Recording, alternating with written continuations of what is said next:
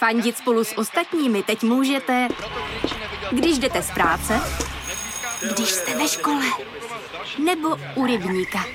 Jsme tu, abyste mohli být mezi svými kdekoliv. Tak zůstaňte ve spojení díky datům na naší nejrychlejší mobilní síti v Česku. T-Mobile.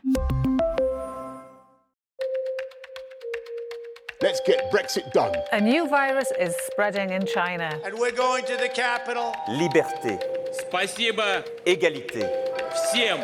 fraternité. Wir alle zusammen. China, no democracy. How dare you? We struggle for justice. Posloucháte Checkpoint, podcast o světovém dění. Já jsem Jolana Humpálová a provedu vás novou epizodou. Němci vyrazí za necelých 11 dní k volebním urnám. Hlasovat budou o příští podobě Bundestagu, německého spolkového sněmu. A zvolí si i nového kancléře. Po 16 letech tuto funkci opouští kancléřka Angela Merklová. Zemi tak čekají velké změny a zatím to vypadá na velmi těsný závod. Pojďme si představit jeho aktéry. Ve vedení je podle průzkumu nyní Olaf Scholz, kandidát sociálních demokratů na kancléře. Na druhé příčce se drží Armin Laschet, kandidát koalice křesťansko-demokratických stran CDU a CSU. Odtud je mimochodem i Angela Merklová. No a na třetím místě je někdejší očekávaná hvězda voleb Annalína Berboková, tedy kandidátka zelených. S politickou reportérkou Serstin Gamelinovou z německého listu Süddeutsche Zeitung v této epizodě probíráme, v jakém stavu Merklová Německo zanechává. Dozvíte se také, kdo je vlastně ten tichý a pracovitý Olaf Scholz a proč letošní volby zdaleka nejsou nudné. A protože se můj kolega Filip Harcer vypravil na východní Slovensko, které navštívil papež František, krátce vám popíše, čeho tam byl svědkem. Tak příjemný poslech. Německo vstupuje do nové éry, éry bez Angely Merklové. Je země na odchod dlouholeté kancléřky připravená? Yeah, that's a good question. Is Germany ready for the next chancellor and is Germany ready for male chancellor? After 16 years of Angela Merkel, so there are many young people that know only Angela Merkel. Jestli je Německo připravené a jestli je po 16 letech připravené na kancléře, tedy mužského šéfa vlády, No to je dobrá otázka. Je tu hodně mladých lidí, dvacátníků, kteří za svůj život poznali jako kancléřku jen Angelu Merklovou. Ale myslím si, že po 16 letech je už na čase, abychom se posunuli vpřed a začali novou éru. A i z toho, co slýchávám tady v Německu, mám pocit, že je na to připravená spousta lidí.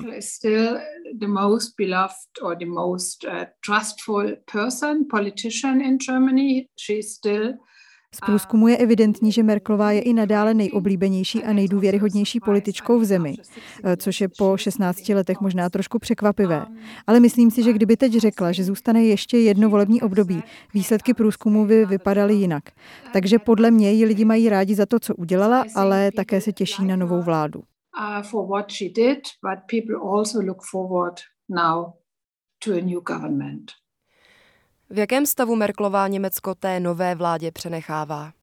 I think uh, Germany has still a very uh, strong economy, and um, many people are happy with their personal lives. Německo má i nadále velmi silnou ekonomiku a hodně lidí je tu šťastných, tedy v osobním životě.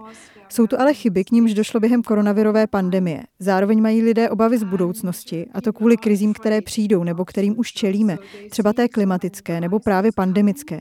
Němci jsou také velice smutní z toho, jaká katastrofa se vyklubala z Afghánistánu. Takže eh, lidé jsou v současnosti spokojení, ale mají velké obavy z toho, co přijde. Takže je tu velká nejistota. Uh, of what future will bring. And so there's a lot of uncertainty in the country. Co jsou tedy podle vás ta nejdůležitější, největší témata německých voleb?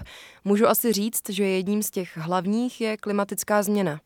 Yeah, Germany has a few challenges. I think uh, climate change is the loudest one, but uh, Německo čelí několika výzvám a ano, klimatická změna je tou nejvíc viditelnou.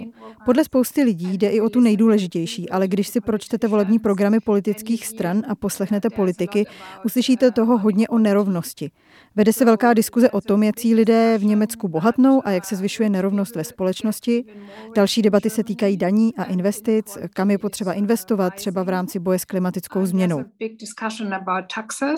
About investments also um, what kind of investments are needed also for climate to tackle climate change. Mluví se i o tom, jestli by Německo mělo prohloubit svůj dluh, nebo jestli by mělo naopak přejít k solidním konzervativním fiskálním pravidlům a k takzvané černé nule, tedy vyrovnanému rozpočtu, s nímž přišel předchozí ministr financí Wolfgang Schäuble. And the so-called schwarze Null, that means the balanced budget that was created um, under Wolfgang Schäuble, the former finance minister.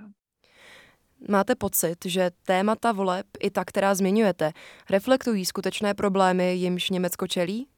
I think um, this is uh, partly uh, the case. I think that uh, discussion about uh, taxation and about reducing the burden for people and for enterprises is really a problem in Germany. No, uh, myslím, že částečně ano. Debaty o daních a o úlevách pro lidi a podniky představují skutečný problém. V Německu máme jedny z nejvyšších daní vůbec a důležitá je i otázka školství a taky digitalizace. Německo je totiž v tomhle ohledu ve srovnání s průměrem hodně pozadu. Germany is um, very much behind uh, the the average regarding uh, digitalization. Německo je velká silná ekonomika s velkým a silným průmyslem. Otazník teď visí nad tím, jak tento průmysl převést do podoby, která by byla v souladu s klimatickou změnou. Myslím si, že tady je potřeba hodně investovat, abychom do budoucna zajistili, že budeme moci vyrábět auta a kovové nebo chemické produkty. And I think there are many investments needed. Takže na stole je hodně témat, která jsou velice důležitá. A některá stejně důležitá na něm ale neleží. Třeba otázka Evropy, kde je místo Německa v Evropské unii. Do budoucna také otázka potřebných reform eura a měnové unie nebo role německé spolkové banky a měnové politiky. Lidi to neradi slyší, ale toto jsou důležitá témata. And uh, the role of the ECB and monetary policy So many people don't like to hear about that, but I think a další věc je, že do Brexitu fungovala v Evropě jakási rovnováha. Velká Británie a Německo, dva velké státy zaměřené na obchod na jedné straně, na druhé straně Francie a Itálie. Německo ale zůstalo samo. A příští kancléř bude muset vyřešit, jak znovu dosáhnout rovnováhy v Evropě.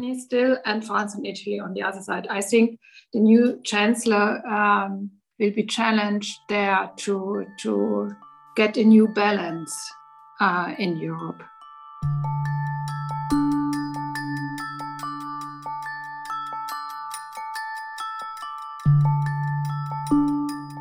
Tohle je checkpoint o parlamentních volbách v Německu.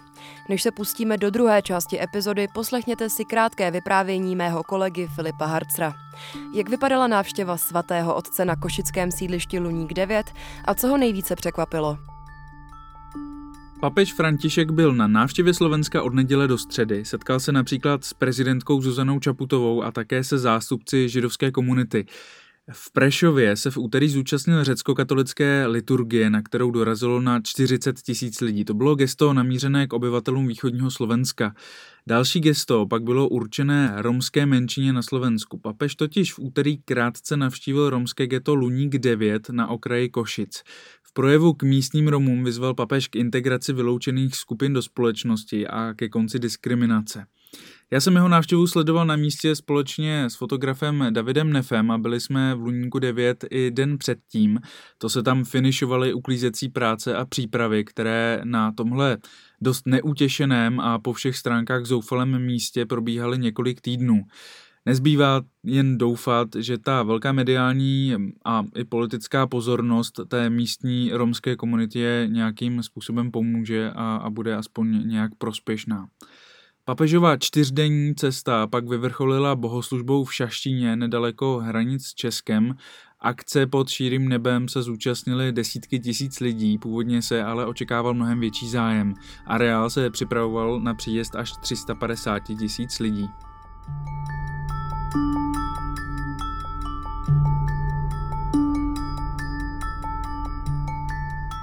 Slyšeli jste Filipa Harcra. Jeho reportáže z papežovy cesty i další texty najdete jako vždycky v rubrice Svět na webu Seznam zpráv. A teď už zpět k německé politice. Novinářka Cerstin Gamelinová z deníku Süddeutsche Zeitung mluví v druhé části rozhovoru třeba o tom, proč se Olaf Scholz v předvolebních průzkumech vyšvihl na první příčku.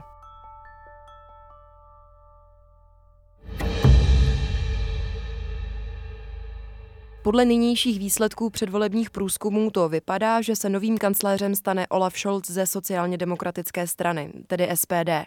Jak k tomu vlastně došlo, že tak nenápadně vystoupal do vedení průzkumu? Co voličům nabízí?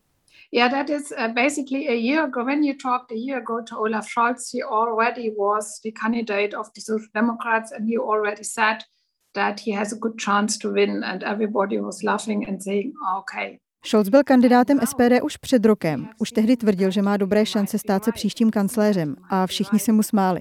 Teď ale vidíme, že se možná nemýlil. Jsou proto podle mě dva hlavní důvody. Jedním je, že si SPD svého kandidáta na kancléře zvolila už před rokem a měla tedy šanci lidem měsíc po měsíci ukazovat, že oni drží slovo a plní sliby. Scholz si v tom ohledu vedl velmi dobře, věnoval se třeba globální minimální dani, vyřídil také velký finanční balíček pro průmysl v době koronaviru. Dával dohromady také unijní balík obnovy. A to byly velké věci, které jdou teď SPD k dobru. he uh, managed this EU recovery uh, fund for the European Union. So there were really big things. That is now counting for the SPD. Na druhou stranu uh, došlo k půdkám mezi koaličními CDU a CSU. Nejprve si musela nového lídra zvolit CDU, šlo o velký souboj mezi třemi chlapy, z něhož vyšel s odřenýma ušima jako vítěz Armin Laschet, to se stalo v lednu a pak se strany začaly dohadovat o tom, kdo by se měl stát kandidátem na kancléře. Armin Laschet z CDU nebo Markus Zeder z CSU. Vedla se vášnivá diskuze, byl to boj a lidé si řekli, aha, jdou proti sobě, nepodporují se, co bychom z toho měli, kdybychom si je zvolili. They are fighting each other, they do not support each other, so what is the benefit for us as in, uh, when we elect them? Takže Armin Laschet nezačal kampaň moc dobře a hned tady došlo na ty obrovské záplavy. Laschet jel do zasažené oblasti a uprostřed té návštěvy ho kamery zachytili, jak se řechtá, jako na nějakém karnevalu. A to lidi nezapomínají. I to jsou důvody, proč si Armin Laschet nevede tak dobře, jak se čekalo. See that he was laughing a lot, really laughing a lot, as if he was on a carnival. Uh, situation, and people don't forget that. That's the reason why Armin Laschet um, is not as good as expected. A ještě třetí důvod, tím je Annalena Berboková. Uh, když zelení oznámili, že zabojuje o křeslo kancléřky, všichni byli nadšení, uh, v předvolebních průzkumech vyrazila vzhůru jako raketa. Zanedlouho se ale ukázalo, že ji lidé přecenili, ať už šlo o její životopis, který byl nepřesný, nebo knihu, kterou napsala, i tam byly chyby. Když stoupala vzhůru, lidé v ní viděli novou Angelu Merklovou tedy tvrdě pracující ženu, která se nebojí bojovat a která jde do detailu. A pak se ukázalo, že to není tak úplně pravda. V průzkumech tedy její šance klesly voliči si řekli dobře, kdo nám tu zbývá a v tu chvíli přišel na scénu Olaf Scholz.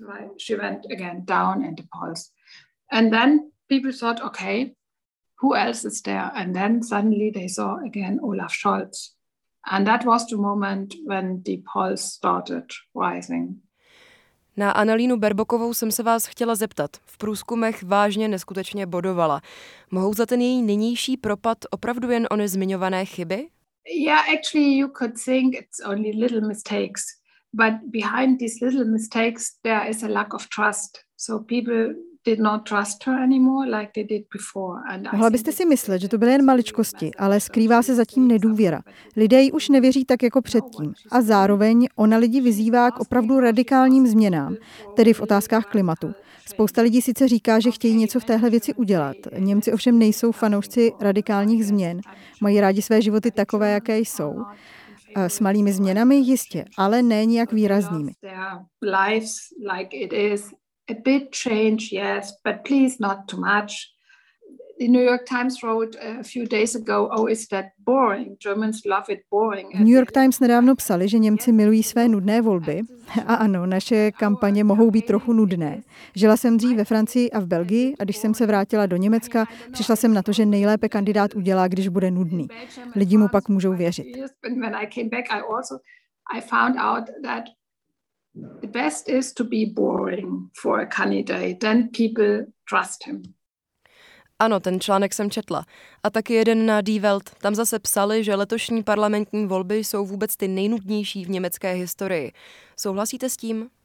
No, I would not say that's no. I, I do. To be honest, I would not agree. But because I mean, after 16 years now, the first time you do not know who will be the winner. Upřímně s tímhle nesouhlasím. Po 16 letech poprvé nevíme, kdo volby vyhraje. A mohl by to být těsný závod. Strany dost ošklivě bojují, zejména CDU, CSU. Jsou tam útoky, nad kterými zůstává rozum stát. Takže ne, není to nudné. A myslím si, že minimálně New York Times měli na mysli, že nudný je Olaf Scholz. V článku se píše, že i pohled na vařící vodu je víc vzrušující. A to je určitě pravda, ale Němci by neřekli, že je nudný. Podle nich je důvěryhodný. Dá se mu věřit, neexperimentuje a bude za nás bojovat. A to chce většina voličů.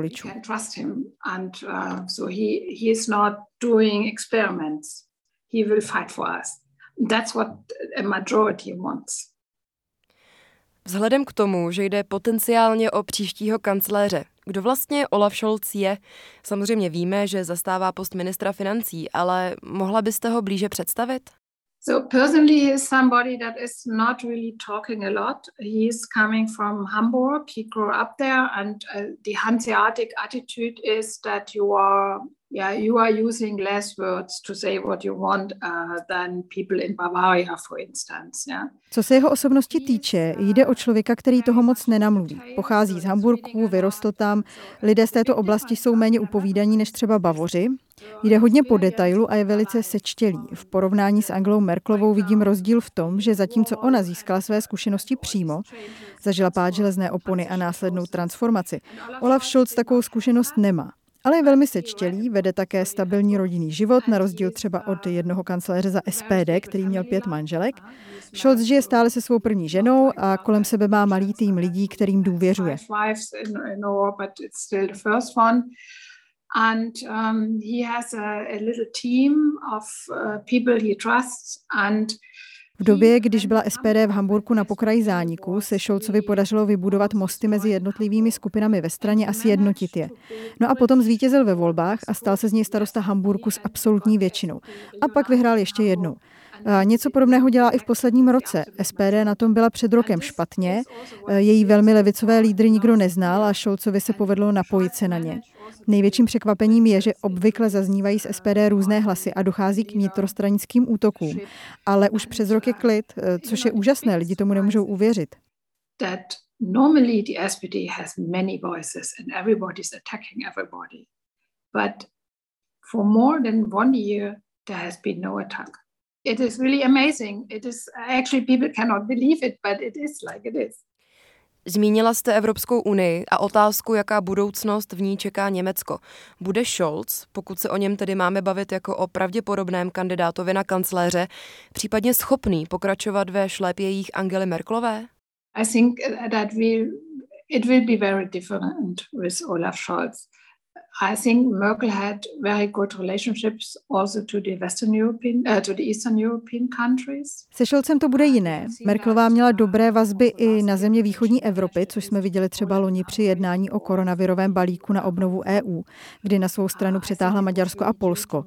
Myslím, že to bylo díky jejím kontaktům a letité zkušenosti. A je jasné, že Olaf Scholz takovou minulost nemá. Myslím, že Evropská unie může očekávat velmi pragmatického kancléře, takového, který je připravený projevit solidaritu,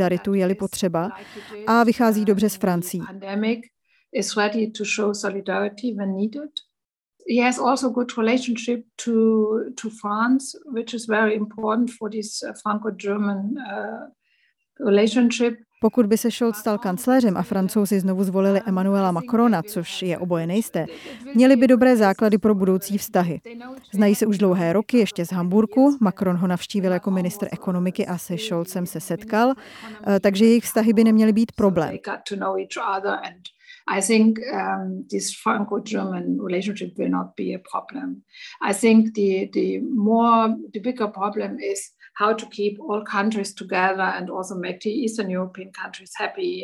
Těžší bude udržet země EU pospolu, uspokojit východoevropské státy. Na evropském poli už jako ministr financí ukázal, jak se liší třeba od svého předchůdce Schäuble. Ten pořád vykřikoval, že Německo nebude platit za řeky, kteří si z krize dělají prázdniny. Od příchodu Scholze na ministerstvo financí ale takové názory vymizely což poukazuje na jeho politický styl. Je tichý a nevyhledává konfrontaci. And this is, I think, very important, and that also show, shows his style. He's more loudless, and he is not looking for confrontation. Jaká vláda podle vašeho názoru z následujících voleb vzejde? Tedy v jakém složení? Oh, I think this race for the chancellery is is a really hot race and it's very difficult to, to say what kind of cabinet or coalition we will have. Mám pocit, že tento závod o kancléřské křeslo je opravdu tvrdý. A je složité říct, jaký kabinet nebo koalice z něj nakonec vzejde. Jsou tu různé možnosti. Pokud SPD získá nejvíce hlasů, je pravděpodobné, že vznikne takzvaná Ampel koalicion, tedy semaforová vláda SPD, zelených a liberálů ze svobodně demokratické strany.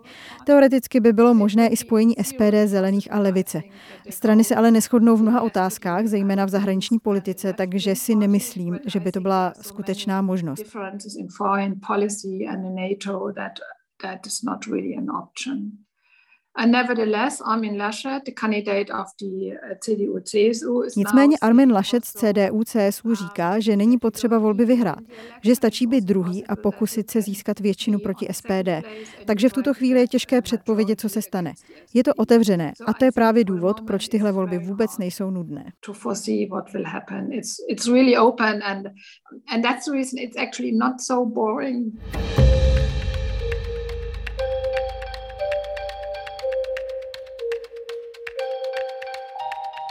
To byla Cerstin Gamelenová ze Süddeutsche Zeitung. A z dnešního checkpointu je to už všechno.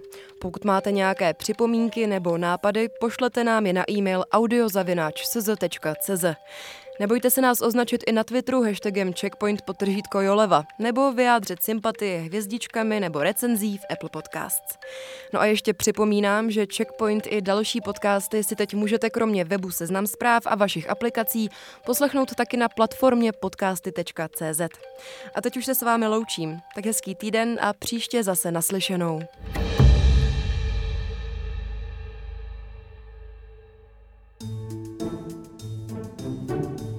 Zprávy z Česka i zahraničí, z biznesu i ze sportu. Přihlaste se k odběru našich newsletterů a vaše e-mailová schránka bude vždy plná zajímavého čtení. Každý večer od pondělí do pátku posíláme tečku. Chytrý souhrn toho nejdůležitějšího z aktuálního dění a výběr článků Seznam zpráv. Žijete fotbalem? Čtěte newsletter Notičky Luďka Mádla, fotbalového experta Seznam zpráv o zákulisí českého fotbalu a sportu. Kdo šel nahoru a kdo dolů? V pátek posíláme Cash Only, kde Martin Jašminský a Zuzana Kubátová komentují pohyby na české biznesové scéně. Přihlaste se k odběru newsletterů na seznam zprávy CZ lomeno newslettery.